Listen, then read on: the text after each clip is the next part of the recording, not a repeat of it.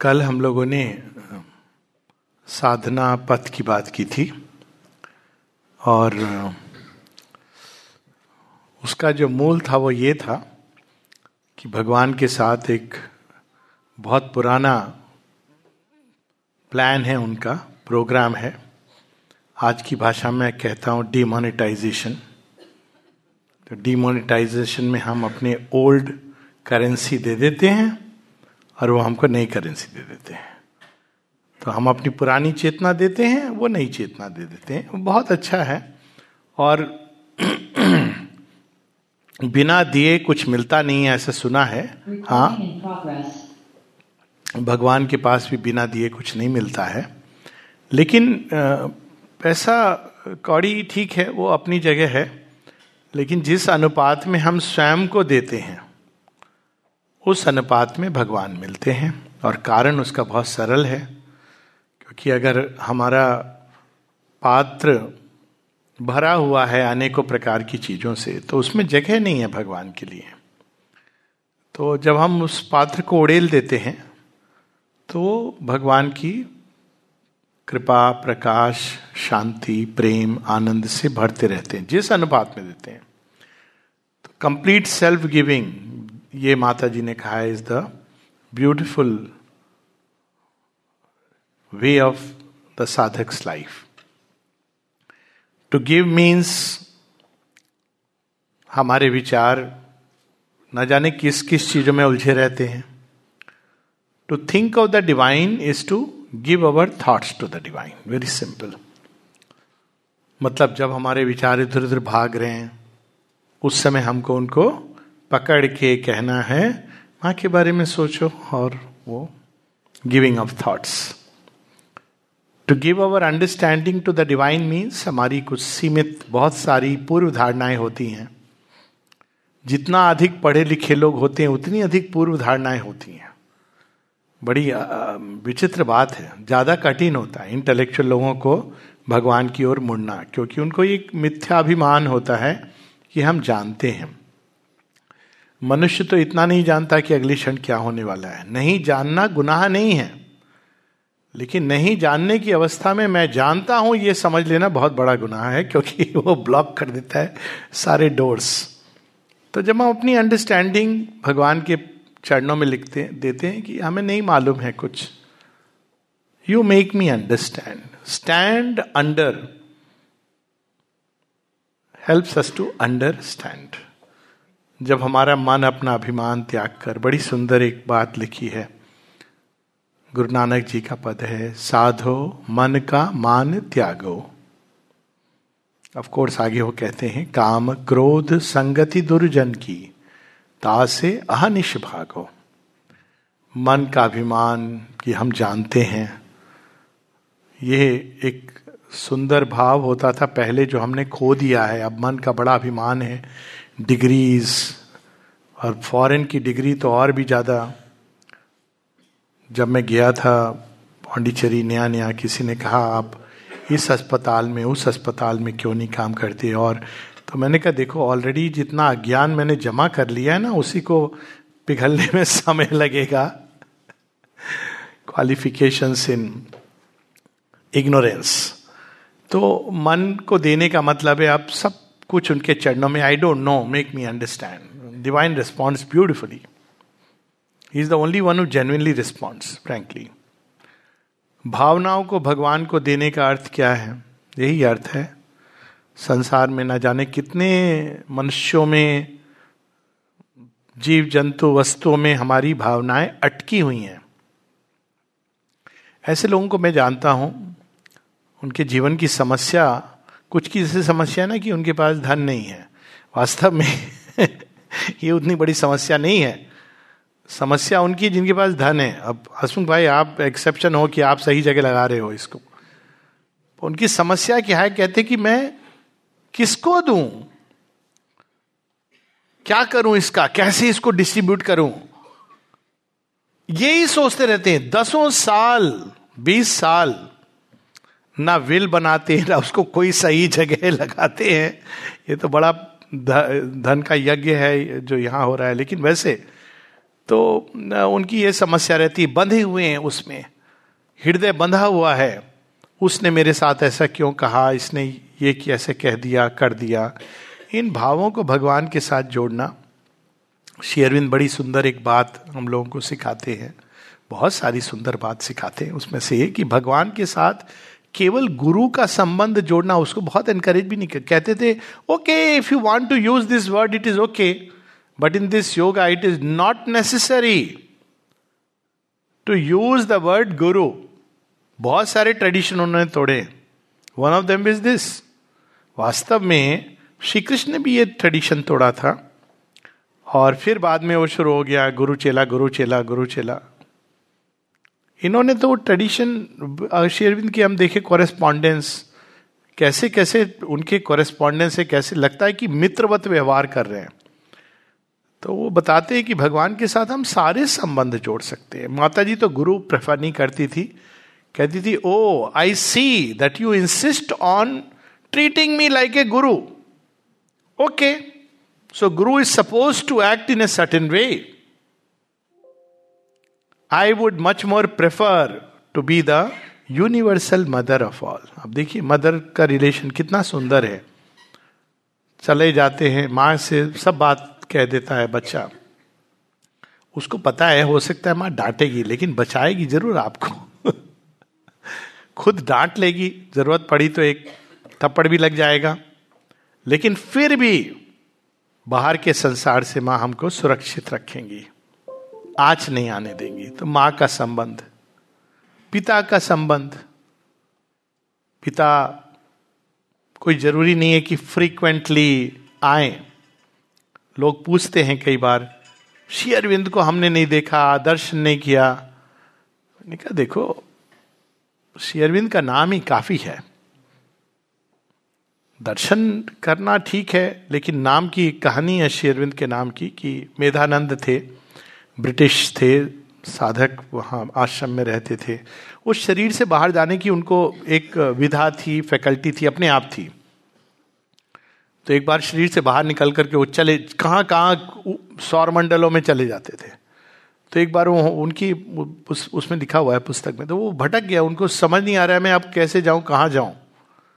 तो उनको दो बींग्स मिले कोई जगत के होंगे उनसे उन्होंने कहा कि वेर इज़ द वे तो वो कहते हैं, कहाँ? अर्थ कुछ नहीं पता। अर्थ ही नहीं पता। इंडिया ये सब तो क्या पता होगा? सोलर सिस्टम नथिंग सडनली इनके एक इंस्पिरेशन आती है या कोई गाइडेंस आती है। कहते हैं, श्योर बिंदो ओ, श्योर बिंदोज अर्थ। गो। और भेज देते हैं। वो अचानक वो अपने आप को शरीर में पाते हैं। नाम ही काफ़ी है। पिता का नाम काफ़ी होता है ना। बच्चे कितना गर्व से कहते हैं, आपको पता है, हमारे पिता कौन है? कई बार मिसप्लेस्ड गर्व होता है। मिला हूँ मैं भी ऐसे लोगों से। आपको पता है, हम किसके बच्चे हैं? तो मैंने कहा, भैया, तुम कौन हो? ये बता दो, बच्चे किसके हो? अगर ये बोलोगे तो हम भी बताएँगे, हम किसके बच्चे हैं? हमारे पिता तो परमेश्वर हैं अभी बात करो। तो लेकिन होता है, ये पिता के नाम से चलता है। पिता को देखा, नहीं देखा, श्री शेयरविंद की हम संतान है, इस भाव से जीवन को जीना। वो कहते हैं कि पिता के रूप में उनसे जुड़ जाना। पिता ही नहीं, मित्र भी हैं, सखा हैं, बंधु हैं। कितने प्रकार के संबंध हैं, स्वामी हैं, मास्टर जिनके हम स्लेव बन सकते हैं। भगवान का स्लेव बनना बहुत बड़ी एक भगवान शेरविंद एक जगह कहते हैं to be the servant of God is something to be his slave is greater क्यों? सर्वेंट को तनख्वाह दी जाती है। भगवान की हम सेवा कर रहे हैं, भगवान हमको, और भगवान की तनख्वाह बड़ी इंस्टेंट होती है। लॉन्ग टर्म भी पीपीएफ प्लान है, जिसको मैं कहता हूँ डीडीएफ प्लान डिवाइन डेवलपमेंट उसमें भी एक जाता है फंड आपने जो किया, सेवा उसका दूरगामी परिणाम भी। लेकिन एक होता है इंस्टेंट वो ये नहीं, महीने के बाद वेजेस दें। भगवान की जब हम सेवा करते हैं तो इंस्टेंटली वो देते हैं हमको आनंद। जिसके लिए हम इतना सारा ताम झाम करके लास्ट में रिटायरमेंट के बाद ना, हम लोग थोड़ी देर बैठ के सुकून की सांस लेंगे। भगवान कहते इतनी दूर की क्या बात है? Turn to the divine in service जो आनंद आता है इंस्टेंटली लेकिन स्लेव जो बन जाता है उसको भगवान मंथली वेजेस नहीं देते हैं। उसको कहते तो मेरे साथ रहेगा स्लेव कुछ मांग नहीं सकता है। उसका पूरा जीवन अब भगवान का है। वो जैसे नचाएँगे वैसे। To be a slave of God अब सोचिए, भगवान के साथ हम संसार में किसकी किसकी चाकरी नहीं करते हैं? बचपन से लेके बुढ़ापे तक। अंत में बच्चों की भी, आज की जनरेशन में बहुत सारी ऐसी विमेन होंगी, जिन्होंने जब शादी की थी तो सास की सुनती थी। अब जब उनके बेटे की शादी हुई है तो बहू की सुनती हैं। उनके पास बेचारी जीवन भर सुनते ही चला गया उनका। अब भगवान की चाकरी करो तो कितना आनंद है उसमें। तो ये सारे संबंध हम जोड़ सकते हैं। जब हम संबंध ये सारे भगवान से जोड़ते हैं तो that is called giving our heart to the divine उसी प्रकार से प्राण की ऊर्जा, चेष्टाएँ, प्राण की चेष्टाएँ क्या होती है? धन मिल जाए एम्बिशन हो जाए, ये पूरा, वो पूरा, ना जाने क्या क्या होता है। उसके बाद अंत में हम यही देखते हैं कि यार, ये सब करके कुछ कुछ मिला तो नहीं, कुछ टेंजेबल सब्सटेंस हमारे घर में हमारा बच्चे ही नहीं इज़्ज़त करता है। क्यों? क्योंकि बच्चा थोड़ी आपको इस बात से इज़्ज़त करेगा कि आप कौन हो। सो so ये सब हम अंत में ये देखते हैं कि अगर हम भगवान के लिए सेवा करते इस कामना, उस कामना की जगह तो वो ये सब तो वो ऑटोमेटिक है। जब एक एक ह्यूमन अच्छा ह्यूमन भी जो कोई मैनेजर है तो वो देखभाल करता है। ये एक अच्छे मैनेजर का लक्षण होता है। ये परिवार की तरह ट्रीट करता है, जो लोग उसकी सेवा में हैं। तो जो डिवाइन है, वो तो अनन्य बना लेते हैं। उनके ही जैसा बनाने लगते हैं हमको, क्योंकि सेवा अगर हम करेंगे तो हमको पता होना चाहिए। कि इनको क्या पसंद है, क्या नहीं पसंद है तो हम लोगों की ऑटोमेटिकली चेतना, जैसी भगवान इसको कहते हैं, साधर्म गति। अपने आप भगवान की सेवा करने से उनके जैसे हम बनने लगते हैं। बहुत सारे ये शरीर ने बताई हैं, सादृश्य, उनके जैसा साधर्म, जैसे वो उन जीवन में व्यवहार करते हैं, वैसा होने लगता है। सालोक्य, सामिप्य, उनके नज़दीक सदैव रहना तो स्लेव और फिर शरीर को भी भगवान को देना। शरीर से नाना प्रकार की हम लोग क्रियाएँ करते हैं। कुछ जो है जो जीवन के लिए आवश्यक है। किंतु बहुत कुछ है जिसमें हमारा शरीर केवल प्राण की कामनाओं के अधीन रहता है। Poor fellow is a slave या मन की धारणाओं के अधीन रहता है। जब इस शरीर को हम पूजा के रूप में भगवान को देते हैं, यानी जब जो भी काम करते हैं वो पूजा बन जाए जो भी काम करते हैं वो नैवेद्य बन जाए। तो धीरे धीरे वो शरीर भी भगवान के अधीन हो जाता है। और of course to give our soul to the divine means कि अब सदा सदा जैसे तुम रखो हमको, हम तुम्हारे हैं। अब बहुत सिंपल है ये देखने में, कठिन भी है क्योंकि हमारी नेचुरल वृत्ति स्वयं को प्रिजर्व करने की होती है। हमारी ईगो इंडिविजुअलिटी को स्वाभाविक वृत्ति होती है। कोई कुछ कह दे तो बड़ी चोट पहुँचती है। मतलब not if you are on the path but otherwise खासकर कुछ भी यहाँ तक होती है चोट की, आप कैसे दिख रहे हो, उस पर भी चोट पहुँचने लगती है। हर चीज़ पर, क्योंकि हमने एक पहचान बनाई हुई है, भगवान ये पहचान छीन लेते हैं। बहुत सुंदर बात होती है। एक बड़ी सुंदर एक उर्दू की गज़ल है। आ, इसका अमीर खुसरो ने लिखी है। सुनी होगी हम सबने परंतु मैं फिर भी तो लिख रहा है पोइट सूफी पोइट कहता है अपनी छब बना के मैं पी के पास गई। छवि बनाना क्या होता है कि खूब साज सिंगार करके। सोलह सिंगार। अपनी छब बना के मैं पी के पास गई। छब देखी जो पिया की, अपनी छब भूल गई। और उसके आगे जो लिखता है, छाप तिलक सब छीनी, मोसे नैना मिलाई के।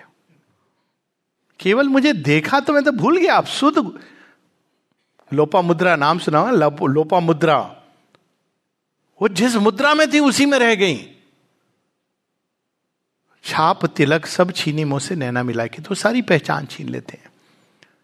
और लेकिन जो पहचान देते हैं, अब से तो मेरा है, बस।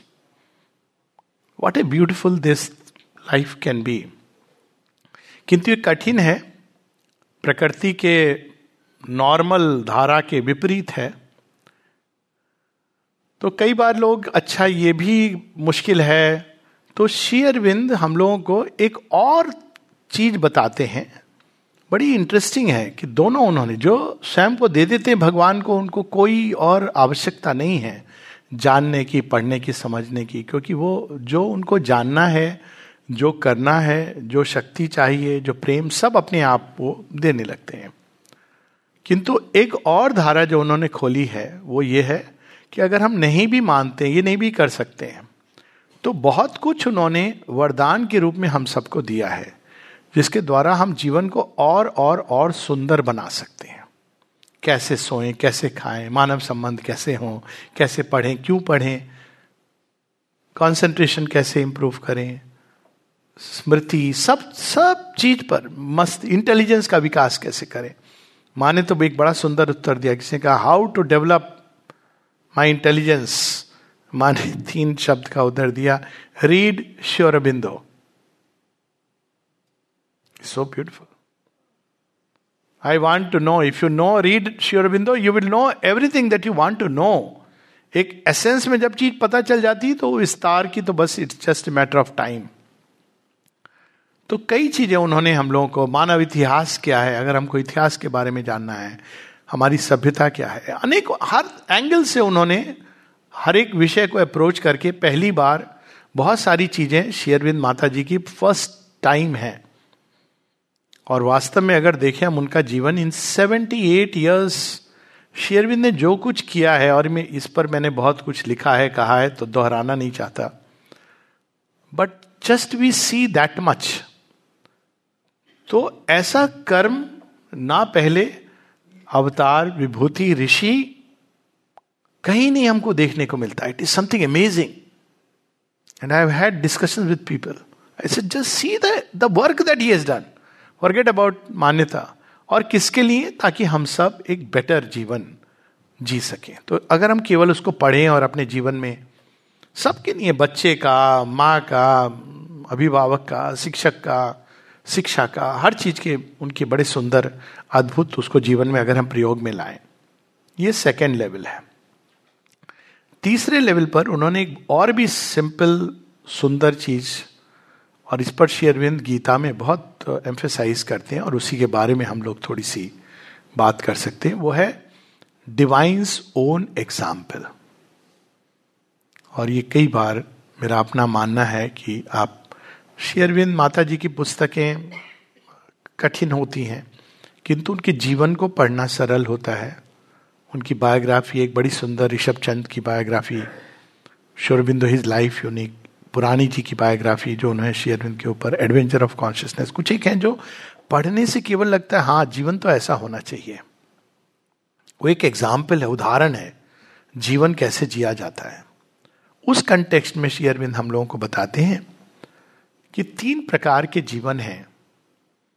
और ये, इसको हम ऐसे समझें कि हमारी एक यात्रा के रूप में अगर जीवन को लें तो यात्रा का पहला पड़ाव स्कूलिंग के रूप में लें तो किंडर गार्डन और पहली, दूसरी, तीसरी कक्षा प्री प्राइमरी या प्राइमरी उसको हम लोग कहते हैं मेटीरियल एग्जिस्टेंस उसमें हमको केवल भौतिक जीवन के बारे में पता होता है। किसी की सांस रुक जाती है, हम कहते हैं मर गया। मानो व्यक्ति केवल शरीर था। अच्छी, जीवन जिन्होंने गीता पढ़ी है, ये सब उसके बाद, अरे, वो बेचारा मर गया। पहले तो बेचारा शब्द पता नहीं क्यों यूज़ करते हैं। मृत के लिए जीवन कई बार ऐसा है कि जीने वाले को कहना चाहिए, बेचारा जी रहा एक सोक्रेटेस की जब लास्ट स्पीच है, जब उनको हेमलॉक पीने को दिया गया है तो वो पूरा बड़ी सुंदर है वो स्पीच उनकी कुछ एक ये farewell speeches are amazing last में सब बता के वो सोक्रेटिस कहते हैं, कहते कि, मैं तो जा रहा हूँ दूसरे जगत में तुम लोग यहाँ पर हो, किसका भाग्य लेकिन अच्छा है यह कौन कह सकता है? लेकिन हम लोग एक हैबिचुअली शरीर की श्वास रुक गई तो मृत्यु हो गई। But that is not the truth लेकिन मेटीरियल एग्जिस्टेंस के लिए वही। भगवान सामने दिख रहे तो हैं, नहीं तो नहीं है। अक्सर लोग पूछते हैं, अब तो माँ शेरविंद नहीं है। ये बात मैंने पहले भी की है। ऐसे ही एक गोष्ठी थी किसी ने कहा, आप तो माँ शेरविंद नहीं है। तो मैंने कहा, एक मिनट श्री कृष्ण नहीं रहे जो इसको मानते हैं, अपने हाथ ऊपर खड़े खड़े करें। फिर साथ में कहा श्री कृष्ण नाराज़ नहीं होंगे don't worry about it I am assuring you but आप हृदय से अपने जो आपको महसूस होता है, हाथ खड़े करके आप कह दीजिए कि भाई श्री कृष्ण नहीं रहे। कोई नहीं। अरे, जब श्री कृष्ण के बारे में आप नहीं कह पा रहे हो तो शेरविंद की लीला तो प्रारंभ हुई है। आँखों की कोई सीमा होती है, आँखों से कोई देखता है। आँखें से तो देखने वाले अंधे इज़ वर्स सूरदास ने कृष्ण को देखा। आँखों से तो बहुत लोग, क्या देखते हैं? हम आँखें तो छिपाती हैं, कुछ नहीं देखते, बुद्धू बनती हैं, कोई भी इनको धोखा दे सकता है। तो फिर भी हमारी ये जो फ़िज़िकल मैन है, जो मेटीरियल एग्जिस्टेंस है, वो यही समझता है। जो देखा वो सच है। जो नहीं देखा वो सच नहीं है। अक्सर, इस अक्सर नहीं, इस दृश्य जगत के पीछे एक अपार संसार है, जो हमको नहीं दिखाई देता, किंतु वह इससे ज़्यादा सच होता है। पर मेटीरियल मैन ये सब नहीं सोचता है। भगवान का भी उसका यही पर्याय होता है कि भगवान अगर जो हमको शारीरिक रूप से कंफर्ट दे दे, जो भौतिक रूप से हमारे जीवन को सुख सुविधा से भर दे, वो वाला भगवान अच्छा भगवान है। हम भूल जाते हैं कि द्रौपदी के चीरहरण में सहायता भी उन्होंने की थी, लेकिन पांडवों का वनवास भी उन्होंने ही दिया था। और क्यों? क्योंकि उनको तैयार होना था कल। जिस सिंहासन पे युधिष्ठिर को बैठना है, उसके लिए तप करना है। वॉट इज़ तपस्या देवर सेंट इन टू लेकिन हमको कैसा भगवान चाहिए? कौन सा वाला भगवान? खाली जो हमको एसी रूम में बैठने के लिए, वो वाला भगवान अच्छा लगता है। ये मेटीरियल मैन की सोच है। यू कांट हेल्प इट ये पहला जीवन होता है। इसीलिए उसमें जो जीते हैं, वो हर रोटी, कपड़ा, मकान देने वाले को भगवान मान लेते हैं। और अगर उनको फ्री राशन फ्री लैपटॉप मिल रहा हो तो सबसे बड़े भगवान तो वही हैं। क्यों? क्योंकि वो मेटीरियल मैन है। वो यही समझता है। इससे आगे नहीं समझता। ये नहीं जानता कि फ्री में जो चीज़ मिल रही है, आप अधिकारी नहीं हो, आप विनाश की ओर जा रहे हो। जो भी ये कर रहा है, वो वास्तव में आपके लिए बहुत बड़ी क्षति पहुँचा रहा है। पर वो एक अलग विषय है। दूसरा, इसके परे एक और एग्जिस्टेंस होता है। उसको कहते हैं इंटेलेक्चुअल लाइफ बड़े सुंदर ढंग से बुर्जो और samurai please read this amazing intellectual life में अब व्यक्ति के अंदर एक और चीज़ जाग जाती है, जिसके द्वारा वो जीवन को समझना चाहता है, जीवन क्या है। वो केवल इससे नहीं कि भाई मेरा मेटीरियल मैन क्या है, हमारा गुजारा बहुत अच्छे से चल रहा है।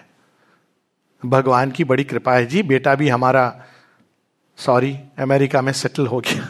And so on and so nothing against America but America एक समय ड्रीम डेस्टिनेशन था। अब हम तो हम प्राइड के साथ Bharat is the dream destination देखिए, ऐसे लोग हैं जो अमेरिका से आ रहे हैं और इसको ड्रीम डेस्टिनेशन बनेगा क्योंकि दिस इज़ द डेस्टिनी खैर, जो भी हो द पॉइंट इज़ कि वो इंटेलेक्चुअल लाइफ चीज़ों को केवल बाहर के जीवन जैसा दिख रहा है, उसको नहीं, वो समझना चाहती। क्यों है चीज़ें? जैसी हैं। उसके अंदर वो एक एस्थेटिक सेंस जागता है एथिकल सेंस जागता है। मेटीरियल मैन का अच्छे बुरे का कंसेप्ट क्या होता है? जो चीज़ को, से हमको रिवार्ड मिल रहा है, वो भगवान के ऊपर भी यही होता है।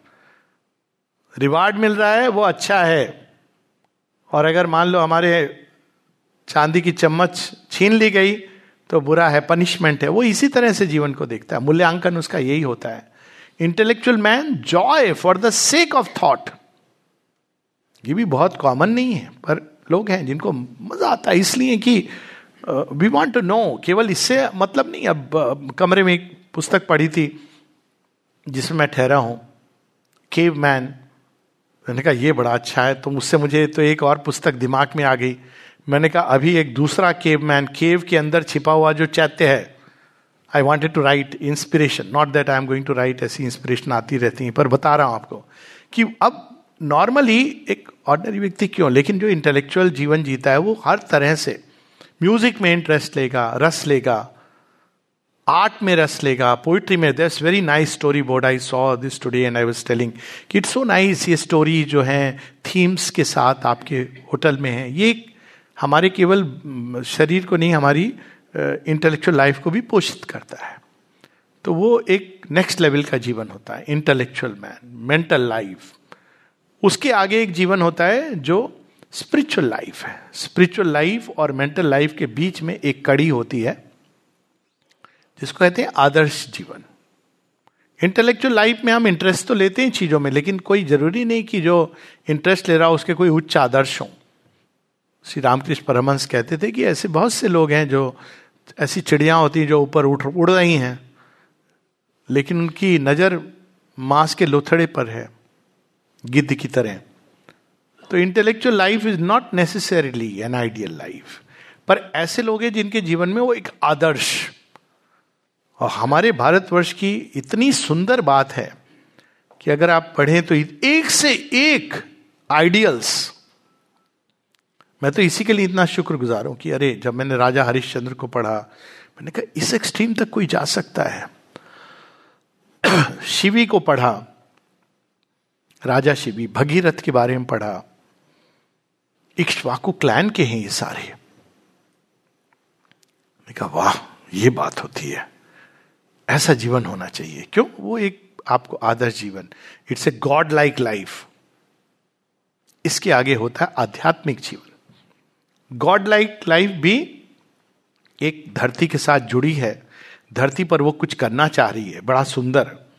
आध्यात्मिक लाइफ धरती की सीमा से आगे निकल जाती है। क्या है जो इस पार है? इटरनल मिस्ट्रीज ऑफ़ एग्जिस्टेंस और उस ओर मुड़ जाती है। एक वन पॉइंटेड कंसेंट्रेशन के साथ। वो जानना चाहती है, भगवान है, माना, लेकिन जाना नहीं। आत्मा है, माना, लेकिन जाना नहीं। आज सुबह हम लोग सुन रहे थे by faith we take it लेकिन जान लेने के बाद क्या होता है, एक बड़ी इंटरेस्टिंग छोटी सी स्टोरी थी। एक किसी ने टॉक दी। सुनने के बाद ऑडियंस में किसी ने पूछा अच्छा स्वामी जी, आप ये कहना चाह रहे हैं कि आपके, हमारे अंदर एक आत्मा भी होती है। तो उन्होंने कहा, नहीं, मैं तो ये नहीं कह रहा हूँ। आप कह रहे थे ना? नहीं, मैं कह रहा हूँ, मैं ये नहीं कह रहा हूँ कि हमारे शरीर के अंदर आत्मा होती है। मैं ये कह रहा हूँ, हम आत्मा हैं और हमारे पास शरीर होता है। जब हम रियलाइज़ कर लेते माता जी कहती रिवर्सल ऑफ़ कॉन्शियसनेस सब वैल्यू मृत्यु का भय समाप्त हो जाता है because we automatically know they you know वो एक अलग जीवन है, जिसमें ये पुनर्जन्म की समस्या इंटेलेक्चुअल थ्योरी नहीं रहती। You know your sum of your life कई चीज़ें रिवील हो जाती हैं। क्योंकि आपने, जैसे अगर कोई बता दे, आज ही बता दे, कि आप पिछले जीवन में उस कॉन्टिनेंट में वहाँ थे। इस जीवन में उस सभ्यता से जुड़े थे। कोई ये बता दे कि पिछले जन्म में वो जो व्यक्ति है ना, जिसको आप बड़ा आज घृणा कर रहे हो पिछले जीवन में आप इससे बड़े अटैच थे। ये आपका हस्बैंड था। आप देखिए समस्या शुरू हो जाएगी। Because it the whole world begins to change spiritual life एकदम रिवर्स कर देती है। बहुत सी चीज़ों की वैल्यू बिकॉज़ यू डिस्कवर कि आपने what what life was through many many pages panoramic vision Sri Aurobindo के आगे भी एक चीज़ बताते हैं, क्योंकि स्पिरिचुअल लाइफ में कमी क्या रह गई कि वो आपकी चेतना के अंदर परिवर्तन लाती है निश्चित रूप से, लेकिन वो धरती को चेंज नहीं कर पाती। जब ये वैल्यूज़ चेंज हो जाती हैं रिवर्स हो जाती हैं, तब हम देखते हैं, लेकिन संसार तो बिल्कुल अलग गति से चलता है। तो एक टेंडेंसी हो जाती है to withdraw from the world to lead a secluded life क्योंकि अब देखते हैं कि, जो ट्रूथ है वो कुछ और है, लेकिन संसार कुछ और है। तो अरविंद इसके आगे एक और जीवन बताते हैं supramental life that is the divine life अक्सर लोग कहते हैं कि what is super mind super mind is the creator तो क्रिएटर तो हम सब जानते थे, हमने ये नया शब्द क्यों यूज़ किया? इसलिए क्योंकि क्रिएटर को हम वेल से देखते थे। मन के वेल से, पर्दे से। कभी कभी वेल बहुत थिन होता था ब्रिलियंट कटिन उससे देखते थे और हम उनके बारे में नाना प्रकार की उस वेल को शेयरविंद ने ओवर माइंड बताया, जो अल्टीमेट वेल। लेकिन उसके पहले भी सभी वेल से देखते हैं, पर्दे से देखते हैं। Super mind is creator unveiled. पर्दों से बाहर। लेकिन समस्या क्या है, जब वो पर्दों के बाहर आ जाएँगे तो हमारे ये सारे पर्दे जल जाएँगे। तब समझ आता है कि यात्रा लंबी क्यों है? क्योंकि हमको अच्छी सी हंडी में डालकर भगवान अग्नि में धीरे धीरे पका रहे हैं। ज़्यादा तेज करेंगे तो जल जाएगा, कम छोड़ देंगे तो कच्ची रह जाएगी खिचड़ी। तो स्वादिष्ट नहीं बनेगी। तो इट टेक्स टाइम क्योंकि हमारे जड़ तत्व को, मन को, प्राण को भगवान के स्पर्श को सहन करना है। अभी तो हम छोटी मोटी खुशी और दुख से ही परेशान हो जाते हैं। इंडिया क्रिकेट मैच जीत जाए तो जंप करने लगते हैं। हार जाए तो ऐसा लगता है कि बस, हमने पूरा जीवन लुट गया, वो भी अगर पाकिस्तान से हार जाए। ऐसा लगता है। छोटी सी बात होती है, थोड़ी खुशी, थोड़ी कम तो धीरे धीरे करके हम लोगों के थ्रेशोल्ड को बढ़ाया जाता है। और एक समय ऐसा आता है जब दोनों दो विपरीत चीज़ों को एक साथ सहन करना।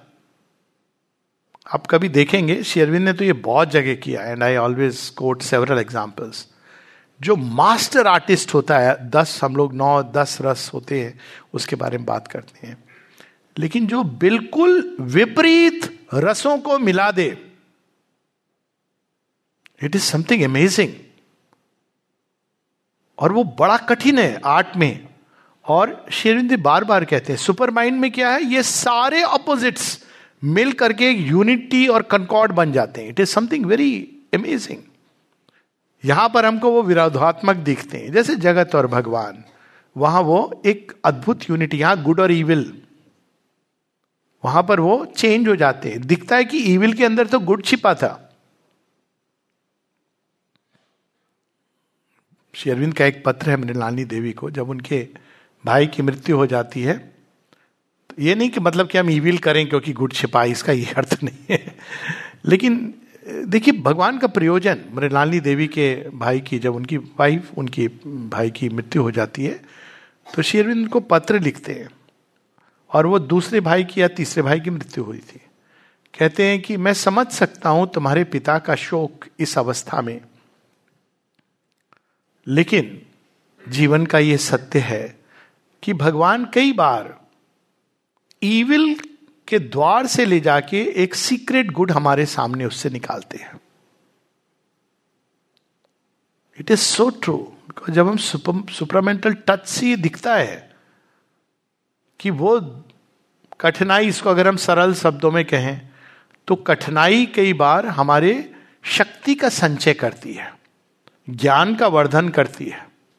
माँ बताती pleasure is of an a deception ये नहीं कि यही मार्ग होना चाहिए, नहीं होना चाहिए डेफिनेटली लेकिन कठिनाई के द्वार से जो गुजरता है इसी ने किसी ने कहा है कि जो भगवान के पास गया होगा, उसकी पहचान क्या होती है?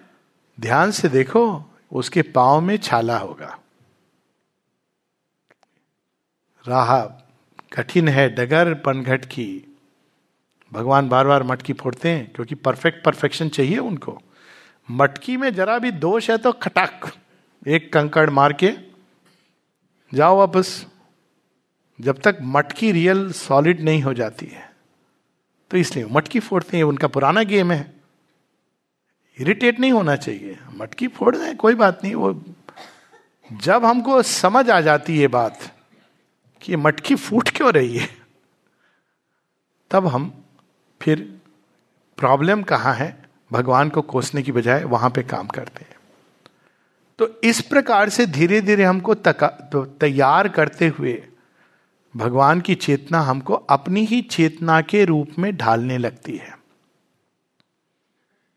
शेरविंद चार प्रकार की मुक्ति की बात करते हैं, या चार प्रकार के परिणाम जो इस योग से निकल के सामने आता है। पहले तो ये बताते हैं इस योग में कैसे कार्य करते हैं भगवान। कहते हैं कि कोई उनका स्टैंडर्ड फॉर्मेट नहीं है। कहते हैं अन्य योग कैनाल में स्विमिंग की तरह है। आप यहाँ से कूदे, वहाँ पे निकले।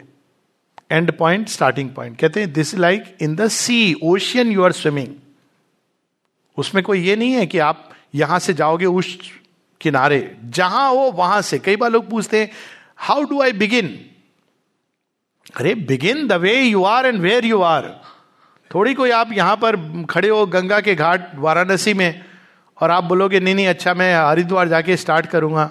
Take a dip from there and start from there क्योंकि हर कोई अलग अलग स्टेज पर इवोल्यूशन की, इसलिए इस योग में कोई फिक्स्ड फॉर्मेट नहीं है। हर एक व्यक्ति अलग स्टेज पर एवोल्यूशन की, उसके अनुसार भगवान उसको खींचते हैं। लेकिन जब वो परिणामों की बात कहते हैं, और लेकिन ये वो बताते हैं, धीरे धीरे it becomes more and more intensive and purposeful purposeful तब पता चलता है कि ये प्रारंभ में तो ये करो, वो करो, धीरे धीरे धीरे वो अपने आप में समेटने लगते हैं हमको। और तब ये परिणाम सामने आते हैं। सालोक के गति। To live in the same status as the divine भगवान का स्टेटस क्या है, ये भी बता दो जिससे वो डिवाइन का स्टेटस उनका स्टेटस ये नहीं है कि गद्दी के ऊपर चढ़े हुए हैं खूब सारी मालाएँ दे करके। किसकी पहचान होती है कि same status at the divine who becomes servant of all superman की डेफिनेशन में है ये। गॉड को डिफाइन करते हैं श्री अरविंद। डिफाइन मतलब डिस्क्राइब करते हैं। O thou who pervadest all the worlds below yet sittest above, master of all who work and rule and know राज राजेश्वर योग योगेश्वर सर्वेंट ऑफ़ लव प्रेम से तो विदुर के साथ खाते हैं O thou who disdainest not the worm to be not even the clod कीड़े को क्या? मिट्टी के ढेले को भी वो हाथ में पकड़ करके माता जी मुरझाए फूलों को हाथ में पकड़ के किल जाते थे। लोगों ने पीपल हैव एक्सपीरियंस्ड इट मिट्टी के ढेले को भी जो पत्थर को दिव्य बना सकते हैं। Thou who disdainest not the worm to be not even the clod therefore we know by that humility that thou art God Sri Aurobindo की देखा जाए, ये सबके बाद उनकी जो विनम्रता है, उसके बारे में हम कोई शब्द नहीं प्रयोग कर सकते हैं एज एन एडजेक्टिव शेयरविंद के किसी को कोई पत्र पोस्ट होना है तो I suppose this has to be posted निरोधा लिखते हैं, hundred hungry hands would grab. Sir, आप आदेश तो करो, हुक्म दो हमको. सिद्ध कहते हैं, ओरिजिनली भगवान एक चीज़ नहीं करता, सब चलते उसके हुक्म से, लेकिन वो हुक्म देता नहीं है. सीक्रेट कंपल्शन के रूप में व्याप्त होता है प्रकृति के अंदर। क्या अद्भुत खेल है भगवान का। तो सालोक की गति same status means we to become servant of all superman की डेफिनेशन है। He rules to serve and serves by ruling ये मतलब वो कैसा राजा होगा? झूठन उठा लेगा। श्री कृष्ण का है ना, रथ आंक रहे हैं। ये कोई करता है? द्वारकाधीश। ये कोई जॉब डिस्क्रिप्शन है? बीबीसी वाले तो डॉक्यूमेंट्री बनाते तो ये कहते Sri Krishna okay he was a coward's man who drove the chariot and was very partial to Pandavas यही बस इतना लिखते। उनकी दृष्टि की सीमा है। हमारे नहीं भगवान है। इसीलिए और भी ज़्यादा भगवान है, क्योंकि वो रथ पे बिना कोई हथियार के सारा संचालन कर रहे हैं। तो सालोक की गति, सामिप्य। Constant nearness with the divine माता जी एक जगह लिखती हैं, जब मैं कहती हूँ आई एम नियर यू इसके क्या अर्थ हैं? और फिर कहती है I am near you it is not just a statement पहले तो पांडिचेरी की बात करती है। You cannot live here without breathing my atmosphere और ये सत्य अब कई जगहों पर है, जहाँ जहाँ केंद्र वो भी माँ ने बताया कि अब मेरी ऊर्जा कैसे विश्वव्याप्त हो गई है और जो लोग भी शेयरविंद की तरफ़ मुड़े हैं, वो सब एक अलग डायमेंशन पे हम लोग जुड़े हुए हैं। सामिप्य, भगवान का सामिप्य, सानिध्य constant nearness of the divine कितनी अद्भुत बात है। भगवान पास में है। कुछ भी हम काम कर रहे हैं, कहीं भी हमको भय हो रहा है, माँ है शी इज़ विद अस इस भाव से जीवन जिए, इतना सरल होता है योग। She is with us always फिर साधर्म गति। साधर्म गति क्या होती है? जैसा उनका चरित्र, जैसी उनके कर्म, जैसा उनका स्वभाव, वैसा हमारा बनने लगता है ऑटोमेटिकली होने लगता है।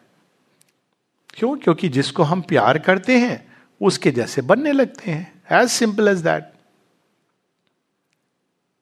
बाहर से कितना भी ध्यान कर लें, प्यार जिसको करेंगे, अंत में उसके जैसे बनेंगे।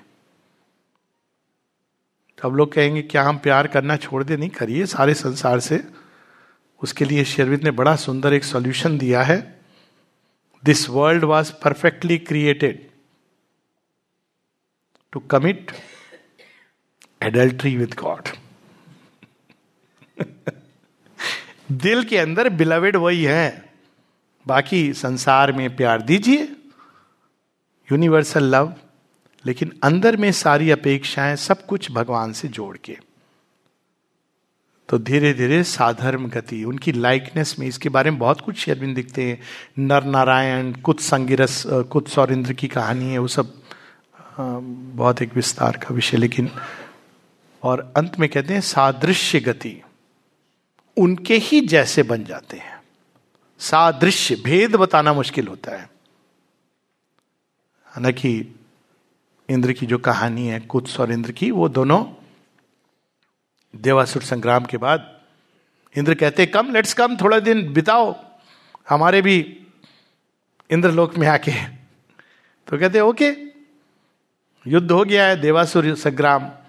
तो इंद्र कुछ बातें करते करते जाते हैं रास्ते में। जब तक वो द्वार पे पहुँचते हैं, द्वारपाल कहता है, ये तो दोनों इंद्र आ गए दो दो आ गए। अब ओरिजिनल कौन सा है? और तब वो माता सची truth consciousness she knows the subtle difference he looks she makes him his her playground and looks through his eyes ये अंतर हो जाता है। भगवान जो छिपे पूरी तरह प्रकट हो जाते हैं। इसके लिए सृष्टि बनी है। To reveal manifest the covert divine, सादृश्य गति। और जब ये चारों चीज़ें भगवान जैसा मनुष्य बनने लगता है, जिस अनुपात में बनता है, उस अनुपात में हम दिव्य जीवन को जीते हैं। जैसी हमारी चेतना, वैसी ही जीवन की वैल्यू होती है। और कई बार इसका मैं तो मैं देखता हूँ, एक दिखता दिखता है कई बार लोग डॉग होता है, उसको बड़ा कपड़े उपड़े पहना करके एसी की गाड़ी में, वो भी देख रहा है उधर से कि ये तुच्छ मानव जा रहा है सड़क पे। लेकिन भैया, डॉग तो डॉग है, कविता नहीं लिख सकता है। मनुष्य की चेतना जैसी होगी, फ़िज़िकल कॉन्शियस में रह रहा है तो जीवन वैसा ही होगा। जैसी चेतना। तो माता जी कहती हैं it is very simple if you have the consciousness of an animal you are leading an animal life राजा भरथरी तो बड़ा उनका सेंस ऑफ़ ह्यूमर के साथ योगी थे, पहले राजा थे, फिर वो योगी बने। उनकी बड़ी सुंदर एक स्टोरी भी है। सुनी होगी लोगों ने कि वो बहुत प्यार करते थे अपनी वाइफ को, पिंगला संसार की सबसे सुंदर स्त्री। अब वो सुंदर क्या था? काशी और मथुरा के बीच का संसार था उस समय। तो एक दिन एक पंडित को शिवजी आए, अमृत फल दिया, कहा, इसको तुम खाओगे तो इमोटल हो जाओगे। कहते हैं, इसको मैं फिर क्यों इमोटल हूँ? राजा को दे दूँ, राजा तो कुछ अच्छा काम करेगा। तो राजा को दे देते भरतरी को कि तुम इमोटल हो जाओगे, इसको खा लो। राजा कहता है कि मैं कैसे खा लू? अब वो एक ही व्यक्ति खा सकता है। तो बहुत विचार करके वो रानी को दे देता है, पिंगला को कि तुम खा लो सेक्रीफाइस कर देता है। कालांतर में बहुत समय गुजर जाता है, साल, डेढ़ साल, एक दिन, राज नर्तकी नृत्य करते करते राजा को यही अमृत फल देती है। राजन, ये अमृत फल मुझे मिला है, आप खा लो तो मुक्त हो जाओगे। कहता तुम्हारे पास आया कैसे? रानी किसी और से प्रेम करती थी। सेनापति से तो उसको दे दिया था। सेनापति राजनर्तकी से प्रेम करता था। उसने उसको दे दिया था। वापस ये जब तो वो इवेंट्स कहता है, किस इल्यूजन में मैं रह रहा था? ही गोज अवे उन्होंने बड़ी सुंदर एक बाद में Pingala joins him and she is also very great योगिनी तो उन्होंने एक पुस्तक लिखी है, Niti Shatakam the century of life जिसको शेयरविंद ने ट्रांसलेट किया है। तो उसमें उन्होंने लिखा है मैंने बड़े सुंदर सुंदर फेट के ऊपर एक बड़ा अद्भुत बहुत सारी आ, उनके वो है हंड्रेड एफरिस्टिक स्टाइल में है। तो एक जगह वो लिखते हैं कि मैंने एक प्रजाति के मनुष्य देखे हैं एक एक प्रजाति के पशु देखे हैं जिनके सिर पे सींग नहीं हाथों में नखून नहीं और पूछ नहीं और दो पाँव पे खड़े होते हैं। अब देखिए कहने का अंदाज है। चेतना पशु की है, शरीर मनुष्य का है, कोई डिफरेंस नहीं होता। चेतना मनुष्य की है तो माँ कहती, तुम्हारा प्रेम भी मनुष्य जैसा होगा। और चेतना यदि तुम्हारी दिव्य है तो तुम्हारा प्रेम दिव्य होगा। तो पूरा का पूरा जो क्रक्स है जीवन का, इन ट्रांसफॉर्मेशन ऑफ़ कॉन्शियसनेस उसके उन्होंने बहुत सारे स्टेप्स बताए हैं। क्योंकि एक साथ सीधा वो रूपांतरण, जैसा कहा कि वो तैयार नहीं है। पहले इस पात्र को तैयार करना होता है, चैत्य को, सोल को बाहर नहीं। पहली चीज़, वो क्या करती है? चीज़ों को व्यवस्थित करती है। It has the spontaneous knowledge of the right and the light कौन सी चीज़ कहाँ जानी चाहिए? हर चीज़ का वो डिसर्नमेंट जो हम लोग कहते हैं ना, दूध का दूध, पानी का पानी, वो अपने आप उसके अंदर ये नॉलेज है। इट नोज़ द डिवाइन क्योंकि उसको ये बताने की ज़रूरत नहीं होती है। उसको ये कहने की माता जी इनका जीवन, वो कहती, मैं जानती जानता हूँ। She is the divine mother चैत्य का पहला स्टेप उसके बाद मन के परे की भूमि जिसकी बात हुई, आध्यात्मिक चेतना, बहुत कुछ है जो छिपा हुआ है, वो प्रकट होने लगता है। कॉस्मिक कॉन्शियसनेस की बात करते हैं। इस दृश्य संसार के पीछे, मन की परिधि के ऊपर उस सब के प्रति खुलना that is the spiritual conscious विशालता में व्यक्ति प्रवेश करता है। तब वो खुली आँखों से देखता है कि भगवान कितने तरह से काम करते हैं। और उसके बाद पेनल्टीमेट स्टेज है क्रिएटर और क्रिएशन का मिलन। लेकिन विदाउट बेपर्दा होके। क्रिएटर और क्रिएशन जहाँ एक हो जाते हैं, लेकिन किस तरह से? क्रिएशन क्रिएटर को फुलफिल करता अभिव्यक्त करके। और जो क्रिएशन है क्रिएटर से मिलकर परिपूर्णता को प्राप्त होता है। That is the yoga of transformation जहाँ पर जो क्रिएशन है, वो भगवान को अभिव्यक्त करने के लिए तो क्रिएशन है। बिना क्रिएशन के अनभिव्यक्त है। और जो क्रिएशन है, उसकी परिपूर्णता किसमें है? भगवान के साथ एक होने में। इसीलिए बिना उसके हम लोग छटपटाते रहते हैं डॉक्टर के पास जाते हैं साइकियाट्रिस्ट के पास जाते हैं। मित्रों के पास जाते हैं। हर व्यक्ति अपना अपना सॉल्यूशन देता है। लेकिन शेयरविंद का जो सॉल्यूशन है, वो परमानेंट है। And that is transformation of consciousness क्योंकि चेतना नहीं बदलेगी। सारे जो सॉल्यूशन होंगे, वो तत्कालिक होंगे। वो परमानेंट नहीं होंगे।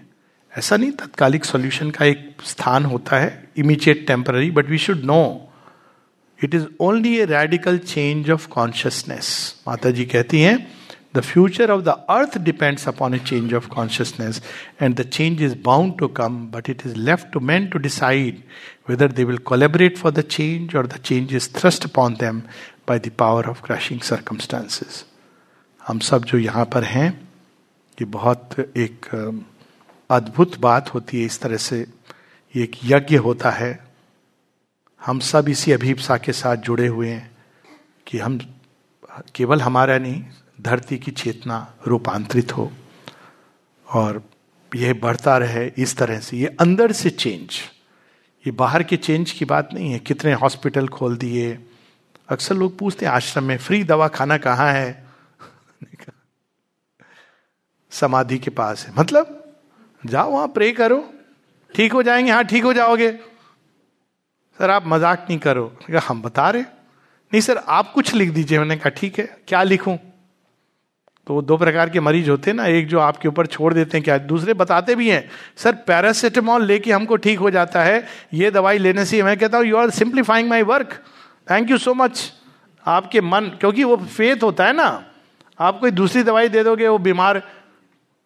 तो मनुष्य के पास ये दो सॉल्यूशन है। एक है परमानेंट रेडिकल समय आ गया है रेडिकल सॉल्यूशन को अप्लाई करने का, और कुछ लोग हैं हम सब जैसे जो यहाँ पर हैं, जो थोड़े दीवानी हैं, थोड़ी दीवानगी ज़रूरी है जीवन में, लेकिन सही दिशा में थोड़े दीवाने हैं। माँ कहती है those are satisfied with humanity उनको छोड़ दो। Those that do not aspire are God's failure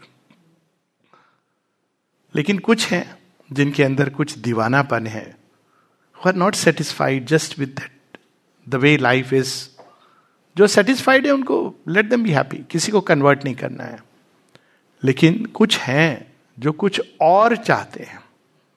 इसके परे जीवन सुंदर बने, सामंजस्यपूर्ण बने, प्रेम में बने, प्रकाश में बने, आनंद में बने।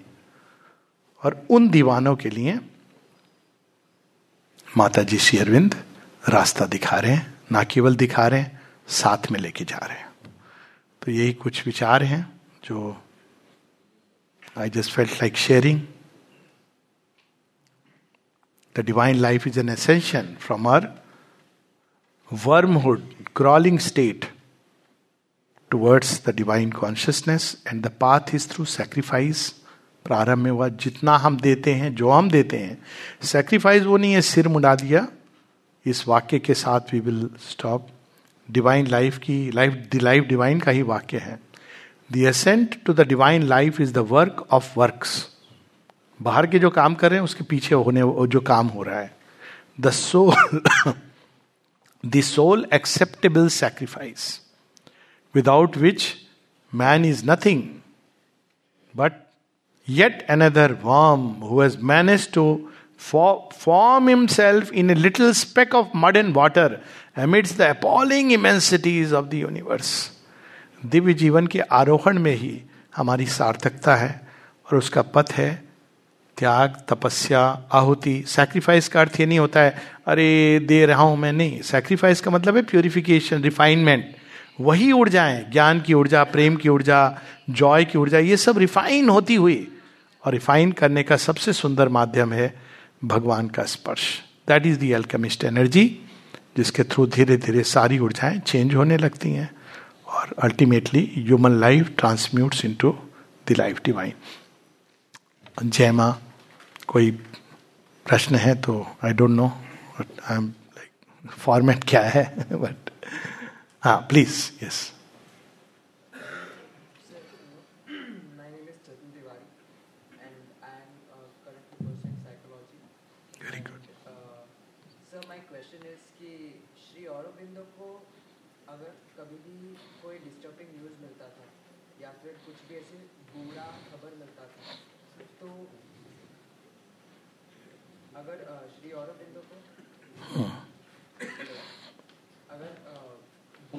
वगैरह मिलता था तो वो किस तरीके से उसे डील करते थे और उनका मतलब उनके अंदर भी ऐसे जस्टिस के लिए ऐसे आ, अंदर से आता था कोई प्लान वगैरह कि हम ऐसे करके इसको कर सकते हैं? स्वाभाविक है कि वो मानव चेतना की तरह तो नहीं डील करते थे ये मेरे साथ अन्याय हुआ इसको।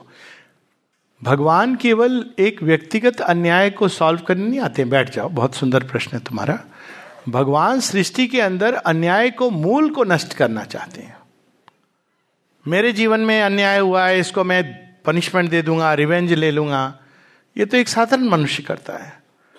तो इसका एक कहानी के साथ तुमको उदाहरण देता हूँ। बहुत सारी कहानी है। शेरविंद की, के जीवन को ज़रूर पढ़ो। आप इंस्पायर्ड होगे। ऋषभ चंद की किताब, मेरी पर्सनल फेवरेट है, पर और भी बहुत सारी हैं। तो ये कहानी बड़ौदा की है। तो जब शेरविंद महाराजा बड़ौदा के साथ काम करते थे तो ऐसा कहा जाता है कि जब वो दोनों जा रहे थे, कहा नहीं जाता है, कहानी है, लेकिन वो एग्जैक्ट रेफरेंस तो एक दिन उन्होंने देखा कि दोनों जा रहे थे, एक रास्ते में एक बूढ़ी थी, जिसके सिर पे गठरी थी, वो गिर गई ज़मीन पर, और वो नेचुरली वो बेचारी उसको गठरी को बांधने लगी। तो बड़ौदा के महाराजा लंबे कदम लेके गए और उन्होंने उसकी गठरी को बना करके वापस उसके सिर पे रख के बड़े गर्व के साथ लौटे कि शेरविंद बोलेंगे, वाह, महाराजा हो कि आपने ऐसा काम किया। शेरविंद का उत्तर था yes yes that is what we have been doing up till now क्या पाप की गठरी वापस सिर पे डाल देते हैं? वी शुड ये महाराजा के लिए नहीं शोभा, महाराजा को तो ऐसा कुछ करना चाहिए कि एक बूढ़ी औरत को गठरी उठा के चलने की ज़रूरत ना पड़े। पाप है, मनुष्य के अंदर दुष्वृत्तियाँ हैं, अन्याय की वृत्ति है, उसको दंड दे देना, ये तो एक कोई भी व्यक्ति सोच सकता है। लेकिन उसके अंदर में उस वृत्ति को नष्ट कर देना, जब ये गीता में कहा गया ना, विनाशाय च दुष्कृताम। वहाँ पर इसका अर्थ जो गूढ़ है वो यही है। वो प्रवृत्ति जो है दुष्कृताम ये श्री अरविंद इसको ऐसे जो गीता में विस्तार में बताते हैं, उस प्रवृत्ति को अंदर से नष्ट कर देना। ये काम होता है भगवान का। इसके लिए वो उस प्रवृत्ति को अपने ऊपर लेते हैं, देखते हैं, समझते हैं, वो एक बहुत विस्तार का विषय है। लेकिन इसी का एक दूसरा एस्पेक्ट है, और वो ये है कि जो दिव्य चेतना में उठ रहा होता है वो कुछ नहीं भी करता है ना तो पूरी सृष्टि के अंदर स्पंदन होता है। एक आपने सुनी होगी श्री कृष्ण की चेतावनी, और उससे मैं जोड़ूँगा श्री अरविंद के जीवन की एक घटना। पांडव वन में घूम के आते हैं, निखर के आते हैं तो श्री कृष्ण के दूत बन के जाते हैं और कहते हैं कि यदि न्याय करो तो आधा दो, तुम न्याय करोगे दुर्योधन तो आधा दे दो राज्य और इसमें भी यदि बाधा हो, तुम नहीं दे सकते तो दे दो केवल पाँच गाँव। रखो सारी धरती तमाम। हम इसमें ही खुश हो जाएँगे। दुर्योधन ये भी दे ना सका, आशीष समाज की लेना सका। उल्टा हरि को बांधने चला, जो था असाध्य साधने चला, हरि ने तब हुंकार किया, अपना स्वरूप विस्तार किया। अब वो दिखाते हैं कि वो कौन है। यह देख गगन मुझमें लय है, यह देख पवन मुझमें लय है। उद्याचल मेरा भाल देख, पग नीचे, तू पाताल देख।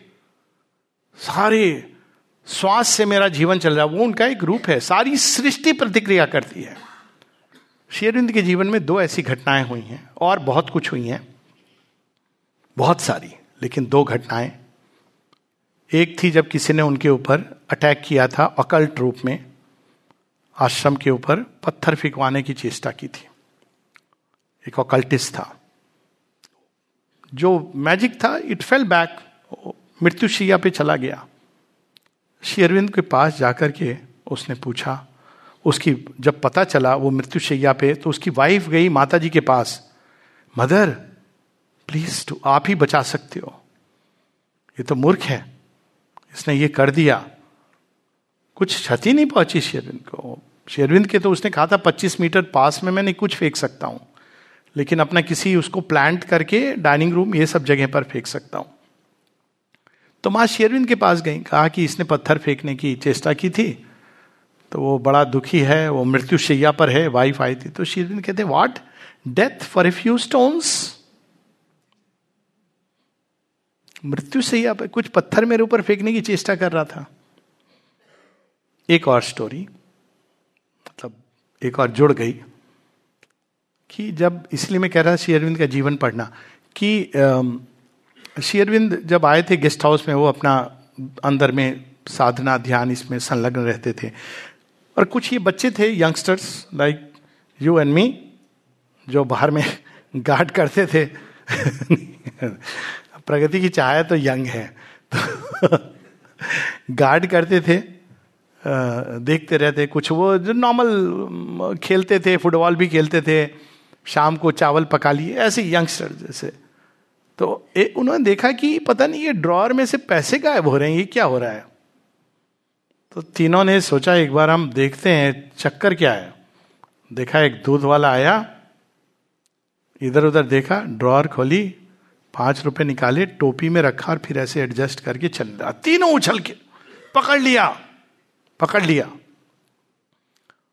इसके पहले की कुछ करते अचानक शेयरविंद बाहर आते हैं और देख करके वो केवल एक बात कहते हैं, इन तीनों को लेट द बॉय गो हो अमृता लिखते हैं, हमको लगा कि हमने पाप किया है। और लास्ट में ये जो बात हुई, हरि ने यहंकार किया, अपना स्वरूप विस्तार किया। शेरविंद की वो चेतना वो बताते हैं कॉस्मिक कॉन्शियसनेस ये सब में। आज हम लोग पढ़ते हैं न्यूज़ में ग्रेट ब्रिटेन में क्या हो रहा है स्मॉल ब्रिटेन या जो भी, पढ़ते होगे ना? इसका प्रारंभ कहाँ हुआ था, मेरा ये मानना है। जिस दिन उन्होंने वही भूल की थी, महाभारत पढ़ी नहीं थी तो दुर्योधन वाला कांड कर डाला। दृश्य अकांड देख उन्होंने क्या कांड किया? बाँध करके हम आपकी कमर को ले जाएँगे अलीपुर जेल। चले आए। भोले कृष्ण कन्हैया, उस दिन ब्रिटेन का सूर्य अस्त होना निश्चित हो गया था। ना केवल अस्त होता है सूर्य, वह राज्य जिसका सूर्य अस्त नहीं होता था, ना केवल अस्त होता है, आज तक उसके परिणाम, और ये तब तक जब तक व्यक्ति नहीं रिया हालाँकि उन्होंने first world war second world war में शिविंद वॉज़ हैप्पी कि कम से कम उन्होंने साथ दिया but that is not enough तो वो परिणाम जो होते हैं जो दिव्य चेतना में जीते हैं उनको ये सब उसने मेरे प्रति वो मेरे प्रति नहीं होता वो सृष्टि में जो अन्याय हो रहा है उसकी सम, वो संसार की समस्या को सुलझाने आते हैं। व्यक्तिगत जीवन से बहुत ऊपर उठ के होते हैं। ओके? हाँ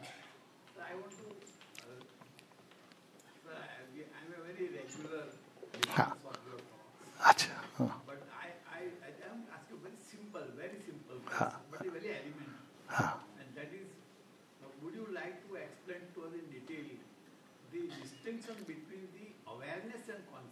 अच्छा ठीक है।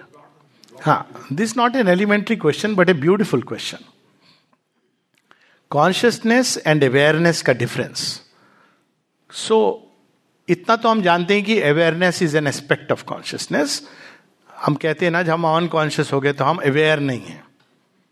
कॉन्शियस हो गए तो अवेयर हो गए। तो अवेयरनेस इज़ एन एस्पेक्ट लेकिन केवल अवेयरनेस तो नहीं होती। जब अवेयरनेस होती है, उसके साथ साथ प्रतिक्रिया होती है। आई हैव बिकम अवेयर कि देर इज़ ए स्नेक अब नेक्स्ट क्या होता है? देर इज़ ए रिस्पॉन्स वो कहाँ से जन्म लेती? उसी नॉलेज के गर्भ से। तो knowledge and power are one अगर मैं नहीं जानता कि ये सांप है तो शायद मैं उसके ऊपर पाँव रख देता। तो this awareness brings the power to act so consciousness has these two aspects one is knowledge more correctly and second is power ईश्वर शक्ति हाई सेंस में। अब जितनी हमारी लेवल ऑफ़ कॉन्शियसनेस होगी, उतनी पावर होगी। ये बस अब नेक्स्ट स्टेप यही होता है कि ह्यूमन लेवल पर human awareness and human power divine level पर डिवाइन अवेयरनेस डिवाइन अवेयरनेस क्या होती है? वो हर चीज़ को अंदर से बाहर जानते हैं। हम उनके सामने बड़े, सर देखिए, हम एकदम सफ़ेद कपड़े पहन के आए हैं। हमारी चादर में कोई दाग नहीं है। ऐसे जाएँगे ना तो भगवान कहेंगे, okay I will strip you bare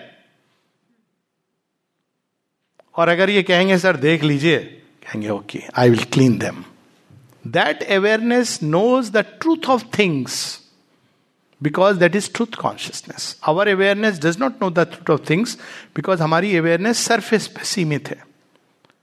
तो इस अवेयरनेस का विस्तार, गहराई में, विस्तार में, विशालता में, उन्नयन में मतलब एसेंट में that is the part of the divine life लेकिन इस अवेयरनेस के साथ शक्ति भी आती they are one they are not two when we become aware of things divinely then we act upon them divinely which goes back to you know his question so it is both it is awareness and the power to act. We may use that with these terms, knowledge and will.